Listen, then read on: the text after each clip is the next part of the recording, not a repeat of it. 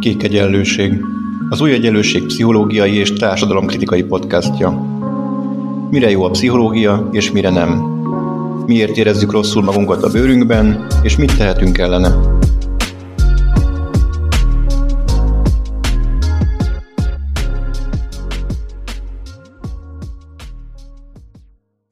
Sziasztok, Czabán Samu vagyok, ez itt a Kék Egyenlőség podcast, vendégünk pedig Kőváry Zoltán. Sziasztok! Kőváry Zoltán klinikai szakpszichológus, az ELTE pszichológia karának oktatója,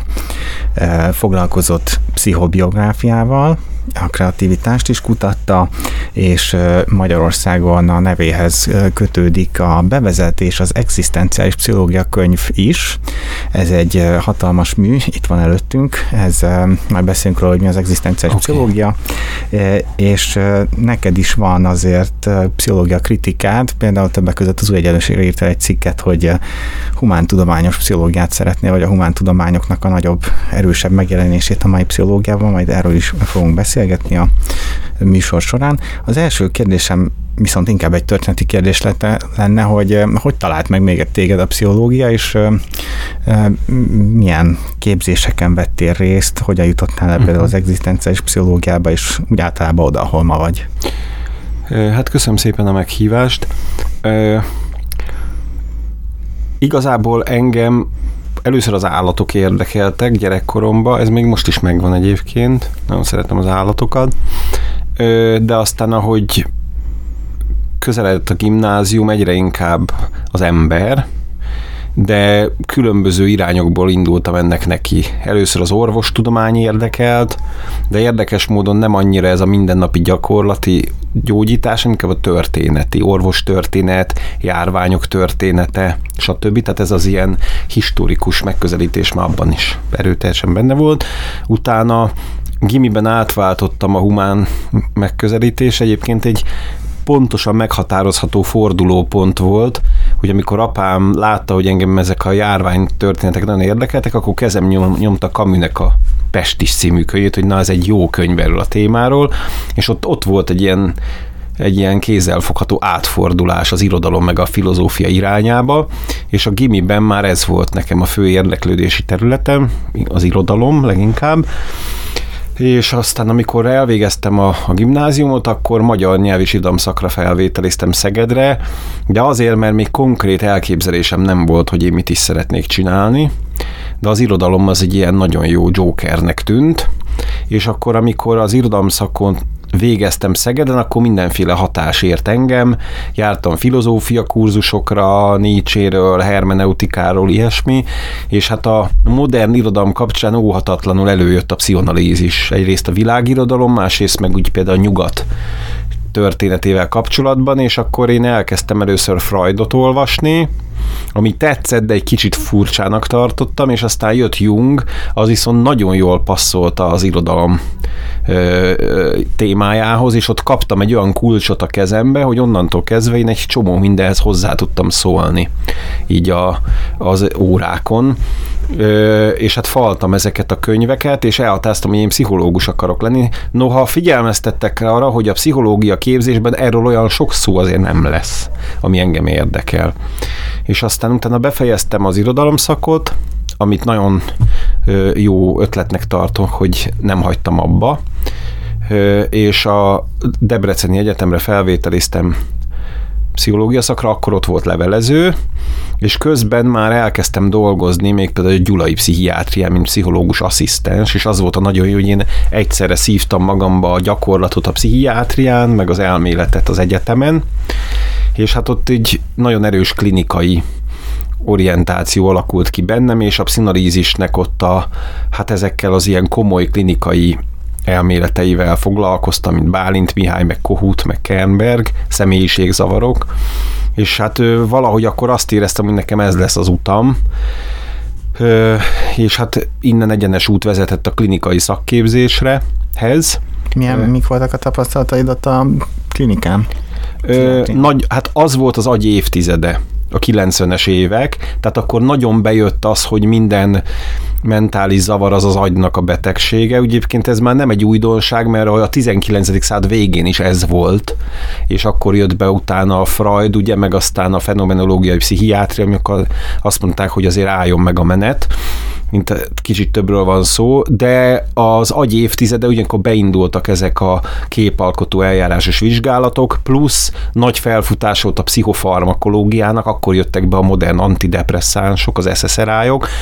és hát ez egy olyan hegemon állapotot alakított ki, hogy én ott kezdőpszichológusként gyakran részt vettem a pszichiátriai társadalmaknak a konferenciáin, és hát ott ilyen, ilyen nagyon nyomba éreztem magam, és nem tudtam igazán, hogy akkor én pszichológusként itt mit keresek. És szerencsére volt egy-két olyan szimpózium vagy előadás, ami másról szólt. Ilyen volt például Stark Andrásnak a, mindig voltak filmes szimpóziuma, és akkor ott azért olyan dolgokról lehetett hallani, ami, ami engem érdekelt, és akkor az megnyugtatott, hogy azért vannak olyan emberek Magyarországon, akik nem ezt a pszichiátriai farmakoterápiás ilyen show műsorokat adják elő a konferenciákon. Ö, és hát a pszichiátrián egyrészt nyilván nagyon sok mindent megismertem első kézből, meg teszteket megtanultam, meg voltak azért olyan kollégák, akikkel sok érdekes dologról tudtunk beszélgetni, de hát azért egy idő után azért éreztem, hogy ez a, ez a fajta pszichiátria ellátás, ez nem az én utam lesz. Tehát, hogy ott a pszichológusnak ma már azért ez biztos másként van, mint a kilencvenes évek végén, de hogy ott azért a, a pszichológusnak egészen szekunder jelentősége van így a, a, az orvosi ellátáshoz képest. Úgyhogy ö, utána ö, ugye elkezdtem a szakképzést, ö, és utána feljött, felköltöztem Budapestre, és közben elkezdtem tanítani Szegeden. Ez érdekes konstelláció volt, és aztán Budapesten a drogambulancián dolgoztam, a Nyírőben. Az nem azért, mert hogy az ilyen nagyon-nagyon érdeklődésem lett volna, csak ott kaptam munkát, és ott is dolgoztam három évig, de onnan aztán eljöttem, és azóta én nem dolgozok egészségügyben, és nem is húz vissza a szívem az egészségügybe. Tehát onnantól kezdve én, én az egyetemi közegben dolgoztam, meg szép lassan magánpraxisban is, és aztán ami így az igazi önmagamra találás volt, az a kétezres évek közepén a szakképzés után én elmentem a Pécsi Doktori Iskolába, Erős Ferenc és Bókai Antal által vezetett elméletpszichoanalízis doktori képzésre. Egyébként én Erős Ferit már Szegedről ismertem, mert én ott jártam neki különböző pszichoanalitikus kurzusaira, és valahol ez a bölcsész beállítottság és a pszichológiai érdeklődés az ott a, a doktori képzésen ö, bontakozott ki, vagy öltött konkrét formát, mert amikor így el kellett kezdeni házi dolgozatokat írni, akkor én óhatatlanul elkezdtem művészeknek az életrajzával, meg a munkásságával a pszichoanalitikus szempontból foglalkozni. Nagyon merészen a Salvador Dalí, Csáth Géza és ilyen témákkal. Ö, anélkül, hogy tudtam volna, hogy ennek van egy konkrét módszertana, amit pszichobiográfiának hívnak, de ilyenkor még csak az történt, hogy az általam ismert elméleteket azt a életmű különböző sajátosságainak az értelmezésére használtam, és azért úgy vettem észre, hogy egy-két dologra sikerült rátapintani, mert sok meghívást kaptam ezzel kapcsolatban, meg publikációkban is megjelentek ezek, és aztán, amikor a disszertációt írtam kétezer-tízben, ugye a disszertáció azért jól mutat, ha van benne egy konkrét módszertan, nem csak elmélet, és akkor akkor vált világossá számomra, hogy a pszichobiográfia az már egy több mint száz éve létező dolog, mert hogy Freud, amikor Leonardo da Vinciről írt egy jelentős esszét, akkor tulajdonképpen azzal ő létrehozta a pszichobiográfiát, megkülönböztetve azt a patográfiától, amit már előtte mások is csináltak. Ott az történt, hogy diagnosztizálták a művészt, és akkor a diagnózis sajátosságaiból vezették le a művészet sajátosságait. Hogy József Attila van mindig célkereszt. Igen, hát ő, igen, ő egy szegény, mindent és mindenek az ellentétét bemutatják rajta, de hát nagyon sok ilyen van, ezt a mai napig is művelik, egyébként ezt lehet színvonalasan is csinálni, tehát például Karl Jaspers mint fenomenológiai pszichiáter, ő nagyon színvonalas patográfiát írt Van Goghról, amit magyarul is el lehet olvasni. Tehát, hogy ez nem önmagában rossz a patográfia, hanem nagyon rosszul lehet csinálni, és nagyon könnyen be lehet különböző hibákba csúszni a mentén. Na mindegy, akkor engem így nagyon elkezdett ez a pszichobiográfia érdekelni, és egy idő után már maga a módszertan jobban érdekelt, mint az, hogy konkrét pszichobiográfiákat írjak, és egyrészt a pszichobiográfián keresztül eljutottam ennek az ismeretelméleti alapjáig, a hermeneutikáig, meg a fenomenológiáig, hogy egyáltalán mitől lesz ez tudományos, hogy milyen sajátos, hogy minek a segítségével ragadunk itt meg értelmezhető részeket, hogy ez nem egy természettudományos tevékenység, hogy ez nem egy társadalomtudományos tevékenység, hanem ez egy önálló terület, amit manapság humántudományos megközelítésnek neveznek, de hogy ugye ez alapvetően Európában jött létre, és akkor még szellemtudományosnak nevezték a huszadik század első felében. Szellemtudománynak különböző területei voltak, például a Szerb Antal is a szellemtudományos irodalomtörténetnek volt a képviselője. Ez egy nagyon izgalmas dolog. És hát utána, egy idő utána a pszichobiográfiával kapcsolatban az is kiderült számomra, hogy itt azért fontos kérdés, hogy milyen kérdéseket teszünk föl a vizsgált személyről, mit akarunk benne megragadni. Mert hogyha túllépünk a klinikai kereten, hogy mondjuk elhárító mechanizmusokat, vagy tünetképzési sajátosságokat, vagy traumákat keresünk mondjuk valakinek az élettörténetébe, tehát hogyha nem akarjuk leszűkíteni a klinikai mesdjére ezt a kutatást, akkor milyen jellegű emberképpel, vagy milyen jellegű kérdésekkel foglalkozunk, és itt kezdett valahol az egzisztenciális pszichológia bejönni, hogy végeredményben ezek a művészek, ezeknél a művészeknél azt próbálják megragadni, hogy ők szembesülve életük során az a létezésnek a különböző fontos adottságaival, meg, meg nehézségeivel, mint mondjuk a végesség, vagy a szabadság és egyebek, hogy ők milyen konstruktív válaszokat hoznak létre, mondjuk a krízis állapotaikban, mondjuk a, a műalkotáson keresztül. Na mindegy, szó, hogy itt megtörtént egyfajta fókuszváltás a pszichoanalitikus jellegű kérdésfeltevés felől az egzisztenciális kérdésfeltevés felé, és hát ahogy ehhez jött egy fontos élettörténeti hatás, hogy a, az édesapám meghalt kétezer-tizenötben, és én onnan számítom azt, hogy én nálam akkor fordult át végképp az egzisztenciális felfogás felé a szemlélet, és hát akkor elkezdtem mélyebben olvasni először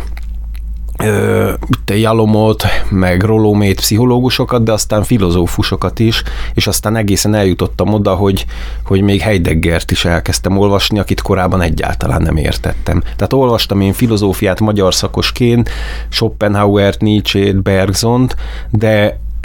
Kierkegaardot meg Heideggert én akkor nem értettem, tehát ahhoz el kellett telni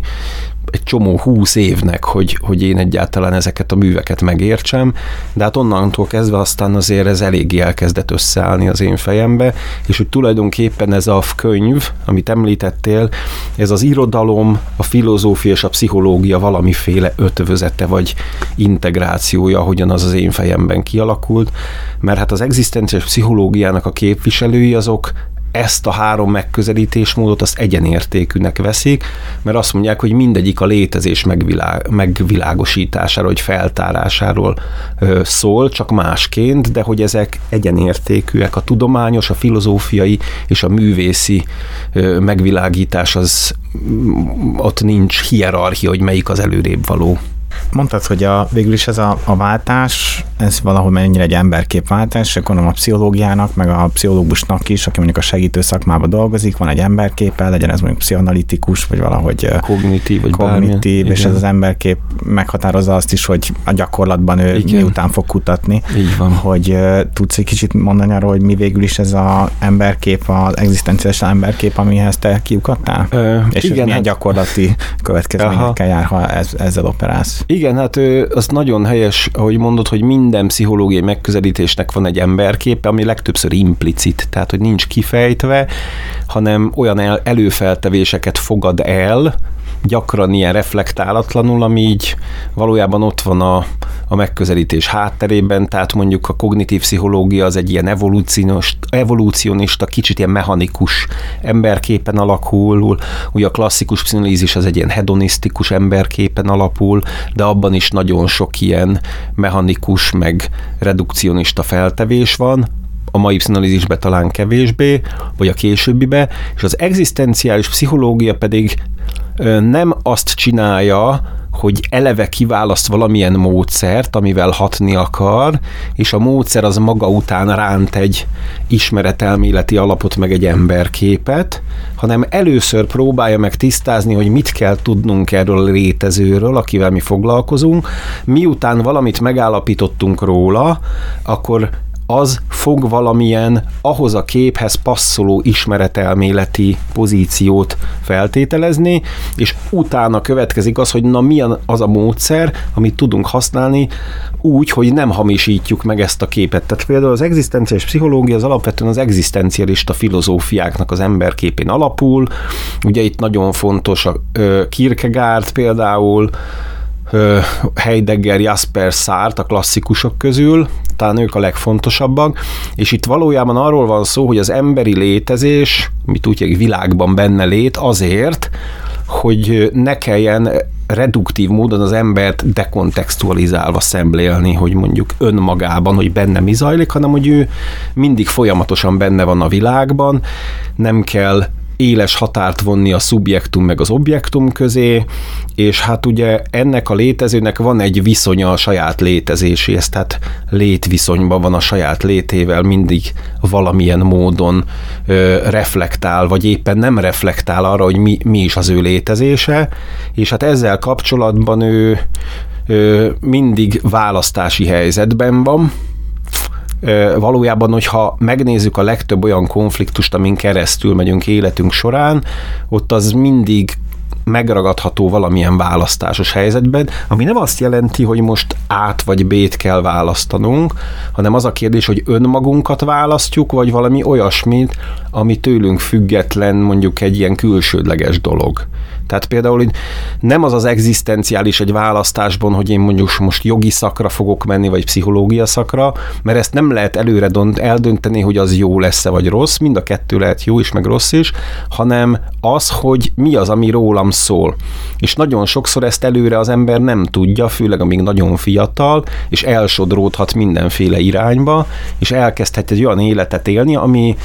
külső szemlélet alapján teljesen rendben lehet, és csak egy idő után fog kiderülni az, hogy valójában itt ő elvétette saját magát, és mondjuk belecsúszott valamibe, ami egy ilyen külsődleges nyomásról, vagy valami hasonlóról szól. Én egyébként nagyon sokszor szoktam példának hozni az Ivan Illics halálát, ami irodalmilag talán a legszebben mutatja be azt, hogy milyen az, hogyha valaki egy teljesen külsődleges eredetű vagy inautentikus életet él, ami rác, látszólag teljesen rendben van, mert az illetőnek karrierje van, családja van, és aztán történik valami megrázkódtatás, aminek a hatására ő elkezd felébredni ebből a úgynevezett létfeledő állapotból, és elkezdődik benne valamiféle átalakulás, azért, mert hogy ott elkezd valamilyen párbeszédet folytatni valakivel, aki sokkal közelebb van ahhoz, hogy önmaga legyen, mint ő. Miközben az egy paraszt fiú, nem is egy,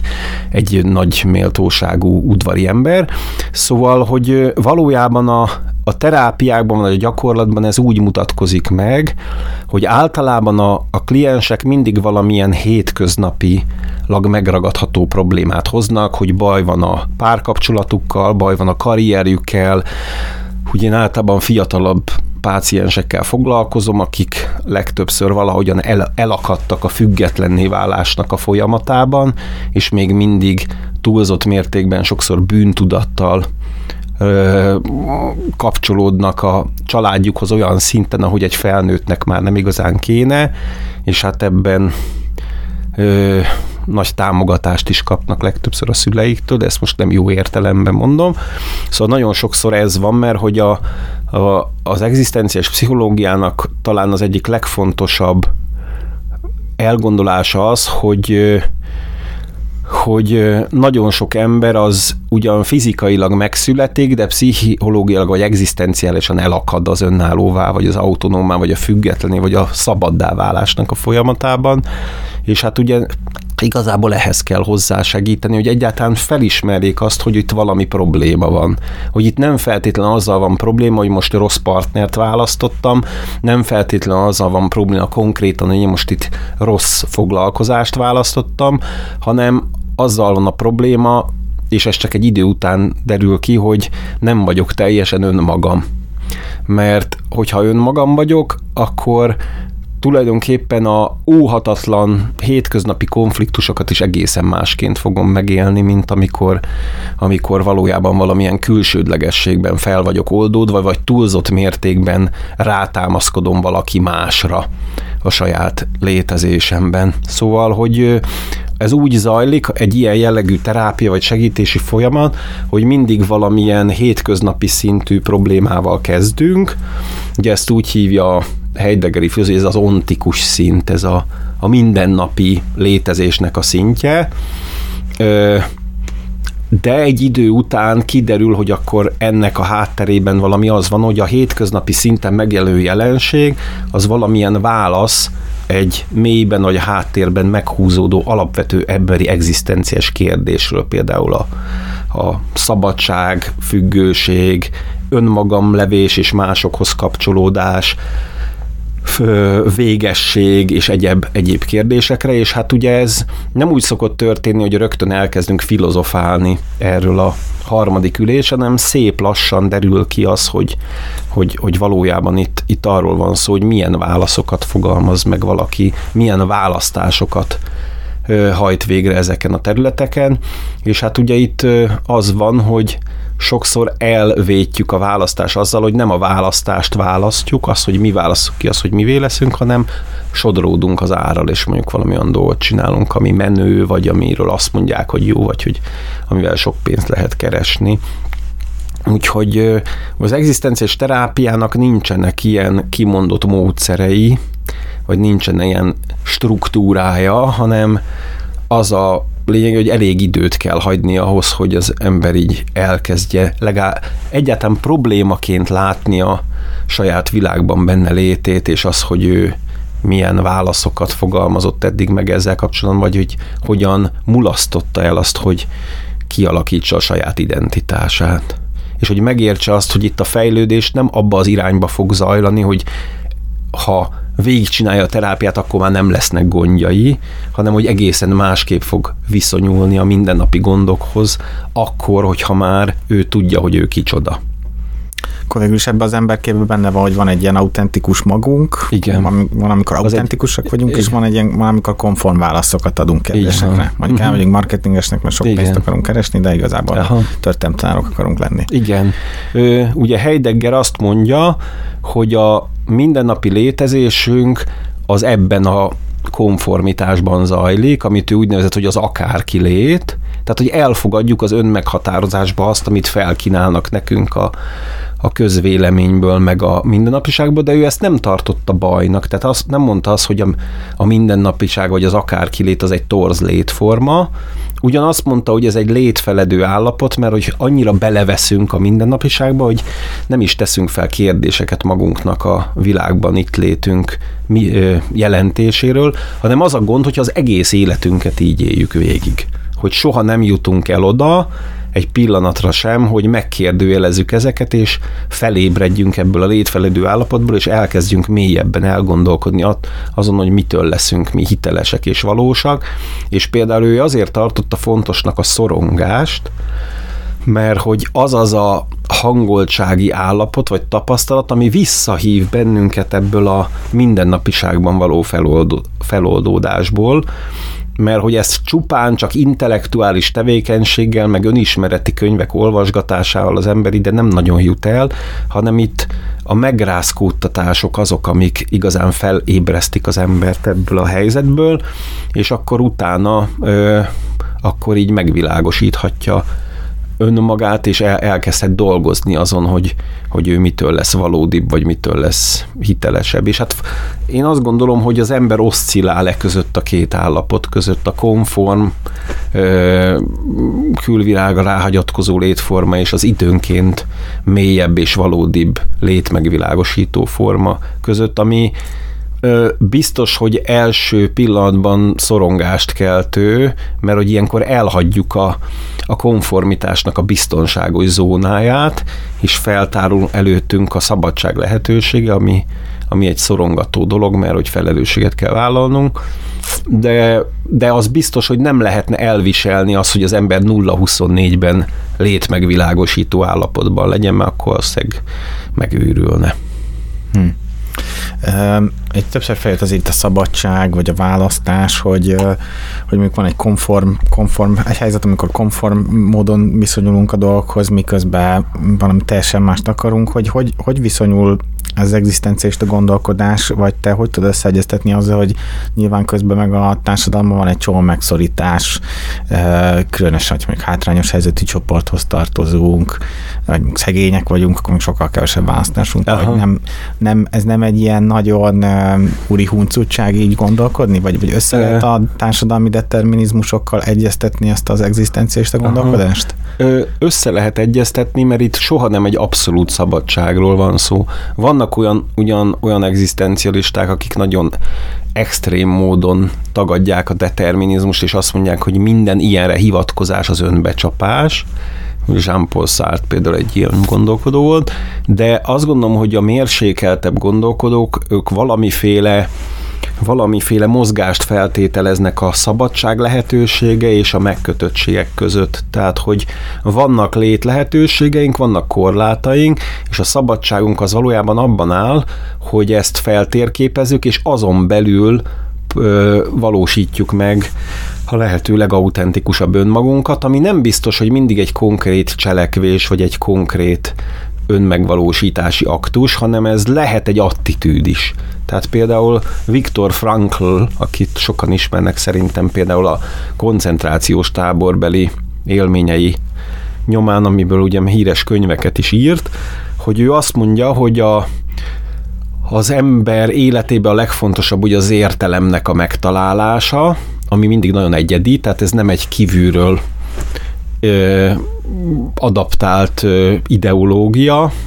vagy egy valamiféle ilyen kívánatos cél, hanem hogy meg kell találnunk azt, hogy mi miben tudunk értelmet látni az életünkben, ami legtöbbször úgynevezett érték megvalósítást jelent, tehát hogy olyan életet tudunk élni, ami összhangban van azzal az értékrendszerrel, amit, amit igaznak és valósnak és helyesnek tartunk, és ez nagyon sokszor nem egy konkrét cselekvésben mutatkozik meg, hanem úgynevezett ö, beállítódási érték formájában, tehát az, hogy én hogyan viszonyulok ahhoz az adott dologhoz. Ugye ezt úgy példázta Frankl, hogy a koncentrációs táborban ugye ott a szabad cselekvés az a nulla fok volt, tehát az abszolút szabadság nélküliség állapota, viszont lehetőség volt arra, hogy az ember valamiféle belső attitűdöt alakítson ki ezzel az állapottal szemben, ugye ezt úgy nevezik, hogy a szellem dacoló hatalma. Ugye azt mondja, hogy minden ember szellemi lény, és ezért a szellem hat- dacoló hatalmával élve ő bármi, bármivel szemben tud kialakítani valamiféle ellenpozíciót, és ezért meg tudja őrizni a szabadságát. Például egy nagyon drámai ábrázolása ennek a Napfény íze című film, amikor ugye ott a Sors Ádám, akit a Ralph Fiennes játszik, ugye őt meg akarja szégyeníteni a, a,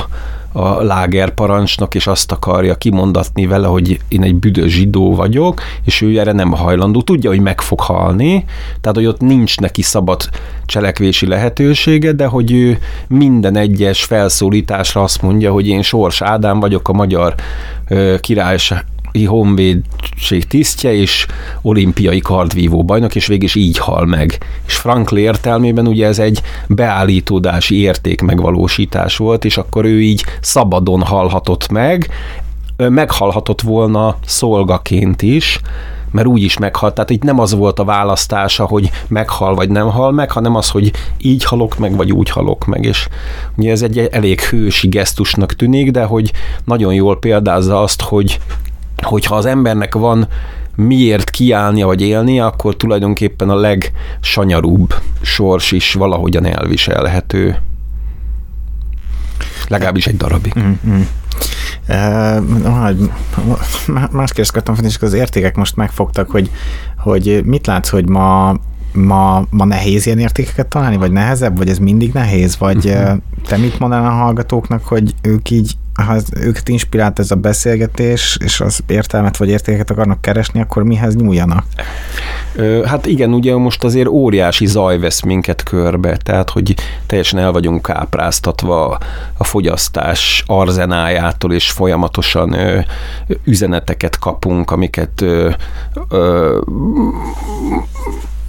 a rádión keresztül, vagy az interneten keresztül ezeket súlykolják belénk, és hát tulajdonképpen azért, ha belegondolunk, ezeket az üzeneteket kikapcsolni, vagy negligálni annyira nem is nehéz. Tehát sokkal könnyebb, mint gondolnánk. Tehát, hogyha az ember nem hallgatja folyamatosan a rádiókat, vagy hogy nem böngészi folyamatosan az internetet, ahogy, jön, ö, ahogy jönnek ezek az inputok. Ha hagy magát idő, magának időt elcsendesedni, még egy kicsit kikapcsolni ezeket a hatásokat, például a természeten járáson keresztül, amit én nagyon fontosnak tartok, mert a, ugye erről is már sokszor beszélgettünk, hogy, a, hogy az ökológia meg a természet,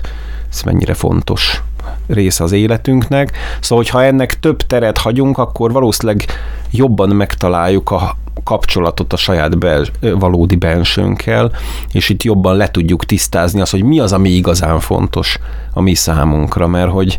pontosan ezeknek a külsődlegességnek a hatására nagyon könnyen ö, a belső hangunk az az elnyomódik, vagy az nem halljuk meg, és akkor elsodródunk mindenféle irányba. Szóval ö, én azt gondolom, hogy az a nagyszerű, hogy mindenkinek megvan a lehetősége arra, hogy ezt az utat is kipróbálja, hogy, hogy egy kicsit függetleníti magát a külvilágtól, és elkezd egy kicsit befele is figyelni. És ez nem, nem egy megvalósíthatatlan dolog. Szóval sokszor szokták hangsúlyozni azt, hogy de hát ennyire determináltak vagyunk, annyira determináltak vagyunk, ennyire nem tudunk kilépni, annyira nem tudunk kilépni, de hát, hogy valójában szinte minden egyes pillanatban van alternatív lehetőség, csak el kell kezdeni erre figyelni. Volt, volt Máriási Dórának és Vida Katalinnak egy vitaindító cikke, aminek az a cím, hogy Kritikai pszichológiát,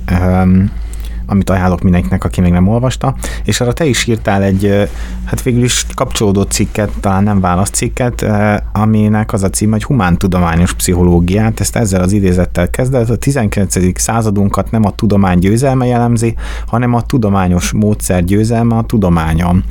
Hogy tudsz kicsit mesélni arról, hogy mi ez, mit, mit írsz ebben a cikkben, vagy mi a fő állításod, vagy mit a kritikád, amit te megfogalmazol a pszichológiával szemben? Igen, ebben az idézetben, amit ugye Nietzsche írt a tizenkilencedik százada kapcsolatban, én azt gondolom, hogy ez a huszadik meg a huszonegyedik századra is igaz, azért is idéztem, hogy a tudományos módszereknek a preferenciája, vagy a tudományos módszerek általi elkápráztatottság ö, hatása az, hogy nem olyan módon közelítünk mondjuk a pszichológiai kérdésekhez, amilyen való, amit valójában annak a pszichológiai kérdésnek a természete sugallna. Tehát, hogy van, vannak előzetes preferenciáink, hogy milyen fajta kutatási módszereket, vagy milyenféle terápiás módszereket tartunk tudományosnak, igaznak és validnak, és ugye ez azt felté- vagy az, azt eredményezi, hogy ezeknek a módszereknek a, az előzetes preferenciájával mi fel is rakunk egy szemüveget a fejünkre, és elkezdjük a dolgokat csak olyannak látni, és ezáltal egy csomó mindent kizárunk. Tehát ezt kicsit konkrétabban szólva, ugye a pszichológia az, amióta tudományos pszichológia van, a saját legitimitását mindig abban kereste, hogy megpróbált mindig a legtudományosabbnak tartott szemléleteket és módszereket alkalmazni. Ez legtöbbször a természettudomány, vagy mondjuk a, a pozitivista társadalomtudománynak a módszerei, statisztika, mérés, kísérlet, műszeres vizsgálat, és hát ugye ez azt eredményezi, hogy akkor elkezdjük az embert olyannak látni, ami megfelel, vagy beszorítható abba a horizontba, amit ezek a, az előzetesen kiválasztott nézőpontok, vagy módszerek kijelölnek a számunkra, miközben azért, hogyha gyakorlati munkát is végzünk, és emberi sorsokkal foglalkozunk, akkor azért látjuk, hogy az ember az nem ilyen. Tehát, hogy hiába tanuljak meg tökéletesen az egyetemen az, hogy hogyan lehet vonásokat korreláltatni egymással, statisztikai és mit én, milyen módszerekkel, amikor velünk szembe jön egy ember, akkor ő nem vonásoknak a korrelációja, hanem egy olyan valaki, aki szubjektummal rendelkezik, preferenciái vannak, élettörténete van, kontextusban él, tehát ugye az ember az ilyen, és az a fajta pszichológia, ami ezekkel az előzetesen ö, kiválasztott ö, ö, módszerekkel megvizsgálható, az nem felel meg gyakorlatilag a tapa- az embert soha nem úgy tapasztaljuk meg, akár saját magunkról van szó, akár mondjuk a gyakorlati munkának, amilyeneknek ezek a módszerek feltételezik őt, és a humántudományos pszichológia az egyszerűen arról szól, hogy próbáljunk meg olyasfajta pszichológiai koncepciókat is alkalmazni, ami az embernek ehhez a humán specifikus, ha tetszik, szellemi mi voltához is kapcsolódik, mert hogy ezek sokkal inkább, sokkal jobban érvényesülnek a mindennapi tapasztalatban, mint azok a dimenziók, amiket ilyen nagyon akkurátusan próbáljunk lemérni, vagy, vagy pff, kvantifikálni ezekkel a, az eljárásokkal, és hát azt gondolom, hogy, hogy a filozófia, a történettudomány, az idomtudomány, a nyelvészet, a vallás tudomány, és ezek azok nagyon sok fontos dolgot mondanak az emberről, és ezek nagyon hasznosan lehet alkalmazni, akár kutatásban, akár mindennapi gyakorlati tevékenység során, amikor az emberrel foglalkozunk. Szerintem sokkal jobban és sokkal mélyebben lehet az embert ezen keresztül megragadni és megérteni, mint azokkal a szemléletmódokkal, amit mondjuk az akadémiai tudományosság preferál. Úgyhogy én azért igyekszem ezt hangsúlyozni, mert szeretném, hogyha mind az oktatásba, mind a kutatásba ezek a humántudományos megközelítésmódok, ezek sokkal hangsúlyosabban lennének jelen, mert érdekes módon ezek mindig is minden esetben is kisebbségben vannak, vagy voltak, mert hogy nem felelnek meg annak a tudományos kritériumrendszernek, amit a tudományosságnak feltételezünk. Tehát ez azt is jelenti, hogy egy kicsit újra kell gondolnunk a tudományosság miben létét a pszichológia területén belül. Mit tartasz ezzel kapcsolatban ma így a legkárosabbnak, vagy a legproblémásabbnak? Ö, például azt, amit neurologizmusnak neveznek, ugye amikor minden pszichológiai problémát megpróbálnak átfordítani a neurológiának a nyelvezetére, vagy koncepcióra, és mondjuk a akár még az ismeretterjesztő cikkeknél is olyan konklúziókkal találkozunk, hogy mindez azért van, mert agyunk úgy dolgozza föl ezeket a benyomásokat, hogy meg végre megtalálták, hogy mely agyi területek fe- felelősek ezért és azért a dologért, és euh, én nem kétlem, hogy ezeknek a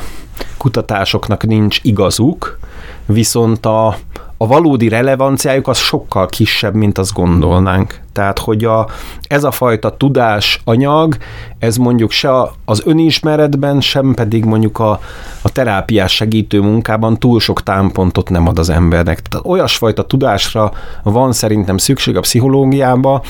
ami a mindennapi életben, az önismeretben, a másokkal való kapcsolatban, az emberi jelenségek megértésében egy valódi, mély és komplex tudást ad nekünk, és például ez a leegyszerűsített, neurologizált tudás, ez nem ilyen jellegű tudás, sőt, olvastam ö, nemrég egy kutatást arról, hogy ugye a, ez a neurologizmus, ez már az ismeretterjesztést is teljesen el árasztotta, és mutattak egy képet, azt hiszem egy angol könyvesboltról, ahol roskadozásig ö, teltek a polcok az ilyen agy, olyan agy, ö, idegrendszer, hormonok, stressz, ö, ö, ö, könyvekről, és hogy megkérdeztek egy csomó embert, hogy ők, nekik ez milyen hatással van az életükre, az, hogy ilyen jellegű önismereti könyveket, vagy ismeretterjesztő könyveket árulnak, és érdekes módon az jött ki, hogy a legtöbb ember rendkívül frusztrálónak és zavarónak tartotta az, hogy, hogy így el van árasztva a mindennapiság az ilyen jellegű koncepciókkal az emberrel kapcsolatban. Tehát, hogy ez sokkal kevésbé hasznos, mint azt feltételeznénk. Csak ugye a, azért van ennek olyan nagy hangsúlya, mert hogy azon a szinten, ahol a tudomány működik, a lobbik, meg a hasonló dolgok, ott, ott nagyon ebbe az irányba mennek a, a dolgok, és hát ez kialakíthat egy olyasfajta képet az emberről, ami egyáltalán nem felel meg a valóságnak, sőt inkább, inkább azt a képet sugallja, mint hogyha nem lennénk teljesen, nem lehetnénk úrrá a saját sorsunkon. Igen, tehát a pszichológia alapszakon ezt, mintha mondták is van a legjobb, hogy ez lélektan, de lélek már nincs benne, úgyhogy ezt ne, ne is keressük. Aha. Hát igen, erről is tudnánk sokat beszélni, hogy ez a lélek koncepció, ez, ez mi is, meg hogy is van jelen. Ugye Ronald Lang, híres brit egzisztenciális pszichiáter, azt mondta, hogy a, a, lé, a lélek az, ami valójában a személyes szubjektív tapasztalatot hívták régen léleknek, csak ugye ez, az ember szeret így konkretizálni, meg tárgyasítani dolgot, mintha lenne bennünk valami entitás, amit léleknek hívunk, de ugye ez valójában a, az öntapasztalatunk, a, ahogy az, ahogy az hogyan függ össze a, a mindennapi megnyilvánulásunk, hogy ez, ez valójában a, az, amit léleknek nevezünk. Hm. És mit gondolsz úgy általában a pszichológiának a helyéről a társadalomban, vagy a társadalmi missziójáról? Nagy kérdés. Igen. Itt is azért vannak olyan dolgok, amelyek aggasztóak, tehát hogy szerintem olyan mértékben túlpszichologizálódott a mindennapiság, hogy már ez sajnos a, a, az elbanalizálódásnak az irányába is elkezdett hatni, tehát például amikor már az ember huszadik olyan cikkel szembesül az interneten, hogy a karácsonyi készülődés pszichológiája, akkor valóban elgondolkozik, hogy tényleg ezért alakult ki annak idején ez a tudom, hogy azért ö, írtak le olyan nagyszabású elméleteket, meg koncepciókat akár, mit tudom én, Carl Gustav Jungtól kezdve, mit tudom én, Erich Frommig, vagy akár Júlia Kristeváig, hogy, hogy ennyire elbanalizálódjon, és ennyire triviálissá váljon ez a tudás. Szóval ö, mindenhova a pszichológus szakértőket hívnak, és már mindenhol az ezzel kapcsolatos ö, megfejtéseket ö, próbálják valahogyan ugye így a közbeszédbe is, valahogyan ezeket így, így elhelyezni, vagy, vagy ö, fokozottan jelen vannak ezek, és hát az emberek elkezdenek ennek mentén gondolkodni saját magukról is, meg másokról is, és hát a pszichologizálás, a túlpszichologizálás az nagyon könnyen átcsap már ugye túlpszichopatologizálásba, mert hogy ez a diagnosztikai mánia is egy ilyen nagyon, nagyon érdekes és nagyon ö, problémás jelenség, hogy mondjuk ahelyett, hogy szorongunk, azt mondjuk magunkról, hogy pánikbetegek vagyunk, tehát ennek azért nagyon fontos következményei vannak, hogy túlpszichologizáljuk a mindennapi tapasztalatainkat, túlpszichopatologizáljuk,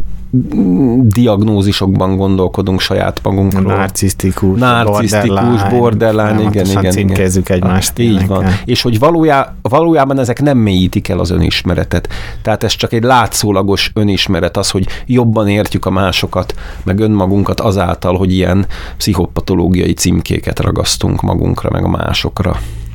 És végül is a, a pszichoanalízisból merítettél sokat, vagy így abból indultál, hogy hol van ma a pszichoanalízisnek a helye, mert az végül is az első iskola volt, és én úgy érzékeltem, hogy talán kicsit minden utána következő iskola vele szembe határozta mm-hmm. meg magát, és ezért minden, mindenkinek végig tanult, hogy ki, miért, ki szerint miért hülyeség a pszichoanalízis, hogy szerinted, szerinted mi a helye ma a pszichoanalízisnek, vagy, vagy mit tud adni ma egy ilyen száz év táblatából? Aha. Ez nagyon érdekes kérdés, és egy nagyon tág és nagyon komplex kérdés. Ugye a pszichoanalízis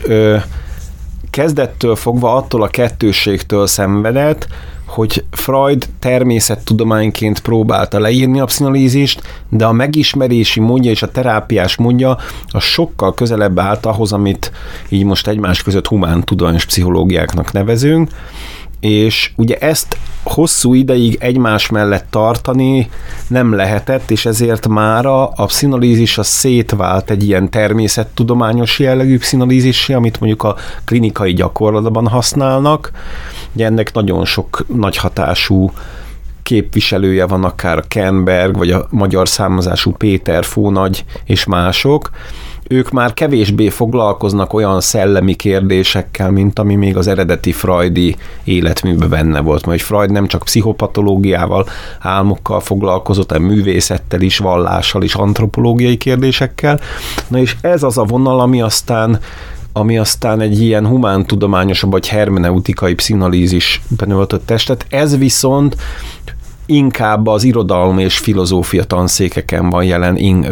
és ott a klinikai szemlélet kevésbé. Tehát, hogy ez a,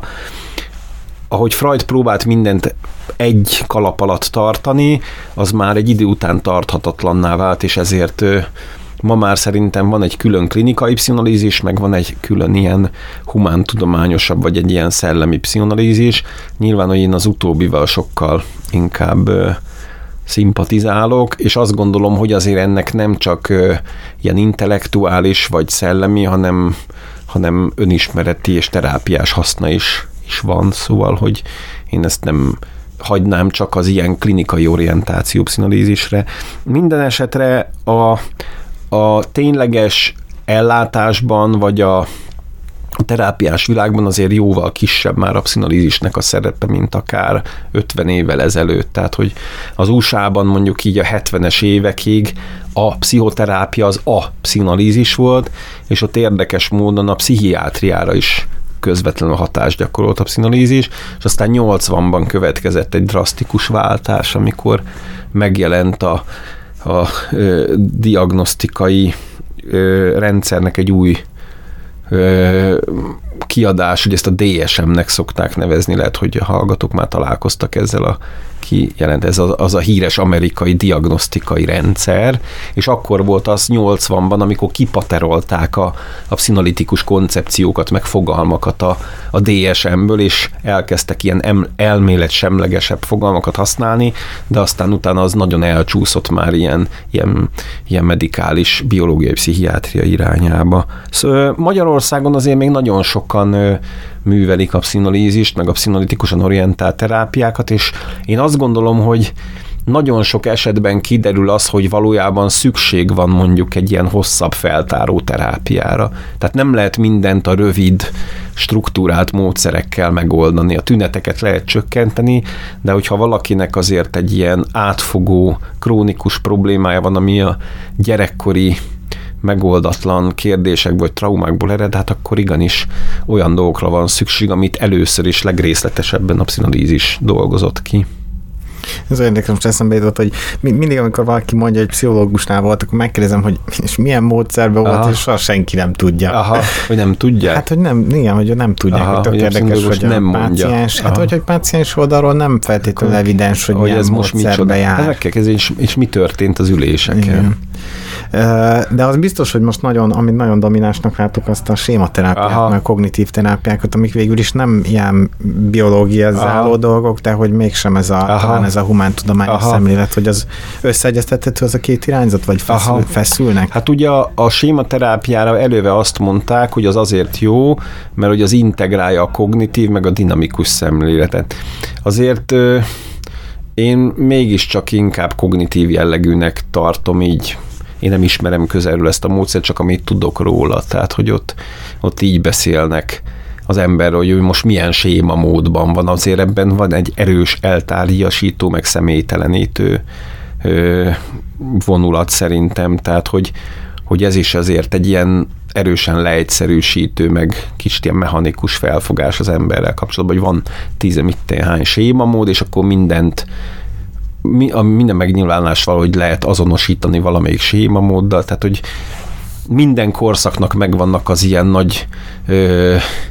ö, hogy mondjam, ilyen, ö, hogy hívják ezt a nem bölcsekköve, hanem, tehát hogy minden korszaknak megvan az ilyen tuti módszere, amire azt mondják, hogy na most ez az új, ez most mindent ö, integrál, és ez most a legújabb tudományos eredményekkel passzol, és akkor ez most mindenre jó lesz, és hát ugye azért már megéltünk egy-két ilyen forradalmat, tehát amikor én kezdtem a pszichológiát, akkor mindenki a tranzakcióanalízisről beszélt, és akkor meg a játszmákról, meg ezekről, aztán ugye jött a kognitív irányzat, kognitív disztózik, most meg, meg a sématerápia, úgyhogy én azt gondolom egyrészt, hogy nincs olyan módszer, amit, amivel mindent meg lehet oldani,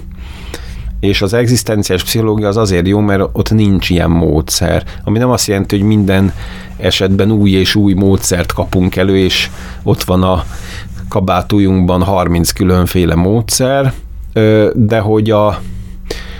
a rögzített módszerek azok behatárolják azt, hogy mi jöhet ki az emberből és mi nem. Tehát valójában az egzisztenciális terápia az arra irányul, hogy az ember önmaga legyen, és hogy megtalálja a saját szabadságát, és hát hogyha előre preferált módszert használok, már mielőtt tudnám, hogy miről is van valójában szó, akkor őt már be fogom állítani egy, egy csatornára, vagy, vagy egy útra, és akkor nem biztos, hogy, hogy ő meg fogja találni ezen keresztül a ö, leginkább rájellemző létezési formát. Mindenkor kitermeli a, valahogy így a maga pszichés problémáit, mondjuk például Freudnál ugye, a, mit tudom, a, a hisztéria, hisztéria igen. Hogy te azért már régóta foglalkozol páciensekkel, kliensekkel, látsz valamit, hogy, vagy érzel valamit, hogy valami változás történt, vagy mi a, mi a kornak a jellegzetes ilyen problémája, amivel újra-újra szembesülsz? Ö, hát ö, én ugye nem klinikai szintű problémákkal foglalkozom, mert azok általában kórházakba vagy klinikákra kerülnek, és hát az én klienseim azért önálló életvitelt folytatnak, és hogy tudják vinni az életüket, és azért sem mondanám általános jellegűnek, amit én tapasztalok, mert hogy ez a húsz-negyven közötti korosztály, akivel én találkozom, és elképzelhető, hogy egy más korosztálynak más jellegű problémái vannak. Aznit tudok mondani, hogy itt ö, ö, ebben a korosztályban, meg ebben a populációval, akivel én itt találkozok, itt, itt tényleg nagyon ö, markáns az, hogy bár látszólag egy autonóm felnőtt és önálló életet élő emberről van szó, valahol a mélyben ott nem történt meg a valódi elszakadás ezektől a mély szimbiotikus struktúráktól, és hogy ezen keresztül az illető az befolyásolható és manipulálható lett, vagy túlzott mértékű bűntudatot él át, amiatt, hogyha nagyon függetlenni akar válni mondjuk a családjától, vagy ilyesmi. Szóval hogy az én eseteimben a legtöbbször, mint már említettem, arról szokott lenni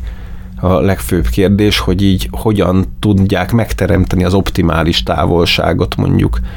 a saját származási családjuktól, és hogyan tudnak önálló életet élni úgy, hogy közben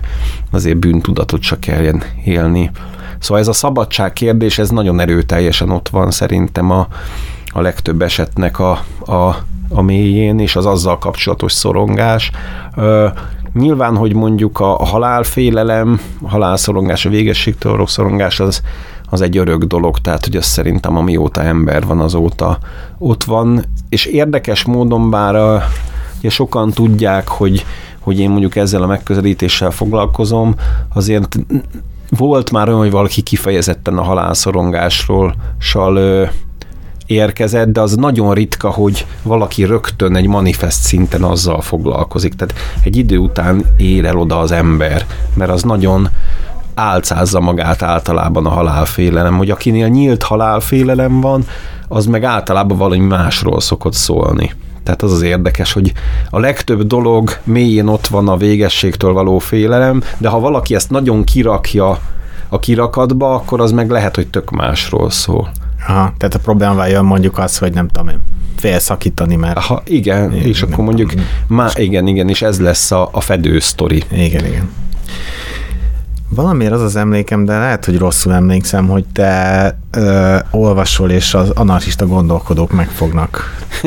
igen, igen, valójában az anarchizmus, mint felfogásmód, az több szinten is benne van ebbe a gondolkodásmódba, mert az anarchizmus lényege szerintem az a tekintélytől való függetlenség a gondolkodásban, meg, a, meg a, az életvitelben. És hát valójában ugye az egzisztenciális pszichológia is a, a, a szabadsággal foglalkozik leginkább, hogy hogyan tud az ember leginkább önmagává válni szabadon, és nem csak ebben a terápiás célban van meg az, ami közös szerintem az anarchia, anarchi, bocsánat, csak már kicsit, kicsit fárad vagyok, az anarchista gondolkodásban, hanem például van a Paul Feyer, a Band, ő egy tudományfilozófus volt, és neki van egy olyan könyv, hogy a, a módszer ellen. Mert hogy ő azt mondja, hogy a, a legtöbb tudományos felfedezés, meg újítás az nem attól jött létre, hogy valaki szolgaian követett valamilyen módszertani el, eljöjjásnál, hogy pont, hogy felrúgta azokat, és hogy ő ebben így felfedezi az anarchista attitűdöt, és azt mondja, hogy ahhoz, hogy valóban tágítani tudjuk a tudásunkat, és a dolgokat úgy tudjuk látni, ahogy azokat vannak, ahhoz meg kell szabadulnunk a merev módszertani korlátoktól. És az érdekes, hogy én amióta pszichológussá válok folyamatosan, mert ez egy végtelen folyamat, mindig valamiféle ellenérzés volt bennem a rögzített, struktúrált, változatlanul mindig ugyanúgy használt módszerekkel szemben. Tehát én nem tudnék úgy pszichológus lenni, hogy minden egyes alkalommal mindig ugyanazt a... Engem nem érdekelnek a, ezek a módszerek. Én nem is tanultam módszerspecifikus terápiát, ö, hanem valahogyan az az érzésem, hogy itt a spontaneitásnak, a személyességnek és a, a bátorságnak van itt nagyon nagy szerepe, hogy bele tudjunk, belemerjünk menni dolgokba, és hogyha csak olyan módon lehetne valaki pszichológus, hogy mondjuk csak sématerápiával lehetne dolgozni, mert az az elvárás, akkor én valószínűleg nem mennék pszichológusnak, mert ez nekem egy akkora kötöttséget és sematizmust jelentene, hogy én nem érezném ott magamat szabadnak, és nem érezném azt, hogy én így bele tudom magam adni ebben a dolgot. Tehát szerintem ebben is van egy anarchista attitűd, hogy, hogy valahogyan ezeket az ilyen ö, beszűkítő, formális ö, korlátokat az ember így szabadon kezeli. Akkor te ez egy ilyen közösségszervező elvként is fel tudod fogni? Vagy? Ezt hogy érted? Hát, hogy, a, hogy ez nem csak a, nem tudom én, a terápiás térben értelmezhető dolog, hanem az arra is egy minta, hogy egy közösségek hogyan tudnak együtt, vagy társadalmat hogyan kéne működtetni. Igen, én, én, én abszolút a, a, ha van politikai, vagy ilyen ideológiai pozíció, ami nekem valaha is tetszett, akkor az egyrészt az individualista anarchizmus, tehát nem a közösség, ami így a, az ősi értelemben. Mit jelent pont konkrétan? Hát, hogy ott a... Ö, hogy ott valójában az egyén lehetőségének a kibontakozása van a középpontban, amivel végül az egzisztencializmus is foglalkozik. Tehát nem az a fajta közösségi anarchizmus, amiből aztán így a, a kommunizmus is kinőtt. Tehát, hogy ezek az ilyen ősi tizenkilencedik századi anarchisták, a Kropotkin és mások, ők, ők nem az individualista anarchizmust, hanem ezt az ilyen szocialisztikus vagy közösségi anarchizmust vallották. A másik az meg az ökoanarchizmus, ami szintén nekem egy ilyen nagyon közel álló dolog. Itt ezeknek valahol az a lényege, hogy a, a társadalom elnyomó hierarchizált struktúrái azok pont, hogy nem az élettel kapcsolatos problémák megoldásához, hanem fenntartásához járulnak hozzá, és hogy a, a leghasznosabb az az lenne, hogyha nem ö, ver, hogy van ez, nem a horizon, melyik a horizontális? Ez a horizontális. Aha, tehát, hogy ö, horizontálisan kéne a, a társadalmat ö,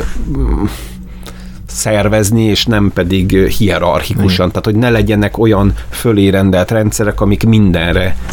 kontrolláló hatással vannak, mert hogy az, az tulajdonképpen a problémáknak a fenn, fennmaradásához és konzerválásához jár hozzá. És persze azért lehet azt gondolni, hogy ez egy megvalósíthatatlan dolog, de hogy az ideál, az a cél az az lenne, hogy a lehető legközelebb kerülni ahhoz, hogy minél kevesebb ilyen hierarchizált és ö, autoriter dologra legyen szükség. És hát ez Akár a tudományos gondolkodásról van szó, akár a hétköznapokról, vagy akár a, a társadalom szerveződésről, szerintem ez egy, ez egy nagyon pozitív elv, mert hogy addig, amíg ezek a hierarchikus struktúrák fentállnak, addig a kizsákmányolás az óhatatlanul jelen van, akár a természet kizsákmányolásáról, akár pedig a, az embereknek az irányításáról és kihasználásáról van szó, ezek mindig fent fognak maradni. Szóval időnként előszedem ezt a könyvet, ez az anarchizmus klasszikusai, ami egy szöveggyűjtemény, a Sükösd Mihályék szerkesztették, és abból így szoktam töltődni ezekből az ilyen felszabadító gondolatokból. Hát nagyon szépen köszi az átfogó beszélgetést. Nem tudom, hogy itt a végére van-e valami, amit még hozzáfűznél, vagy Ö, üzennél? Hát olvassák el a könyvet. Ugye ez a könyv, ezt az ELTE ötvös kiadó adta ki. Bevezetés az, Bevezetés az egzisztenciális pszichológiába. Amit jelenleg az kiadónak a honlapjáról lehet megrendelni, meg a jegyzetboltba lehet kapni, de egyrészt van rá esély, hogy egy másik nagyobb kiadó is kiadja majd a közeljövőben Magyarországon, tehát hogy könyvesboltokba is kerülhessen belőle. Másrészt pedig én ennek most készítem az angol fordítását, mert hogy, hogy ki fogja majd adni a, a, a Routledge kiadó, ami egy ilyen nagyon jelentős angol kiadó, úgyhogy ez majd a, a közeljövőben fog. Nemzetközi meg... karriert is indítasz. Hát ö, alapvetően itt nem a karrier a cél, hanem az, igen, hogy, igen. hogy valamilyen módon hangot lehessen adni a, ezeknek a gondolatoknak, mert hogy a, az egzisztenciális pszichológia az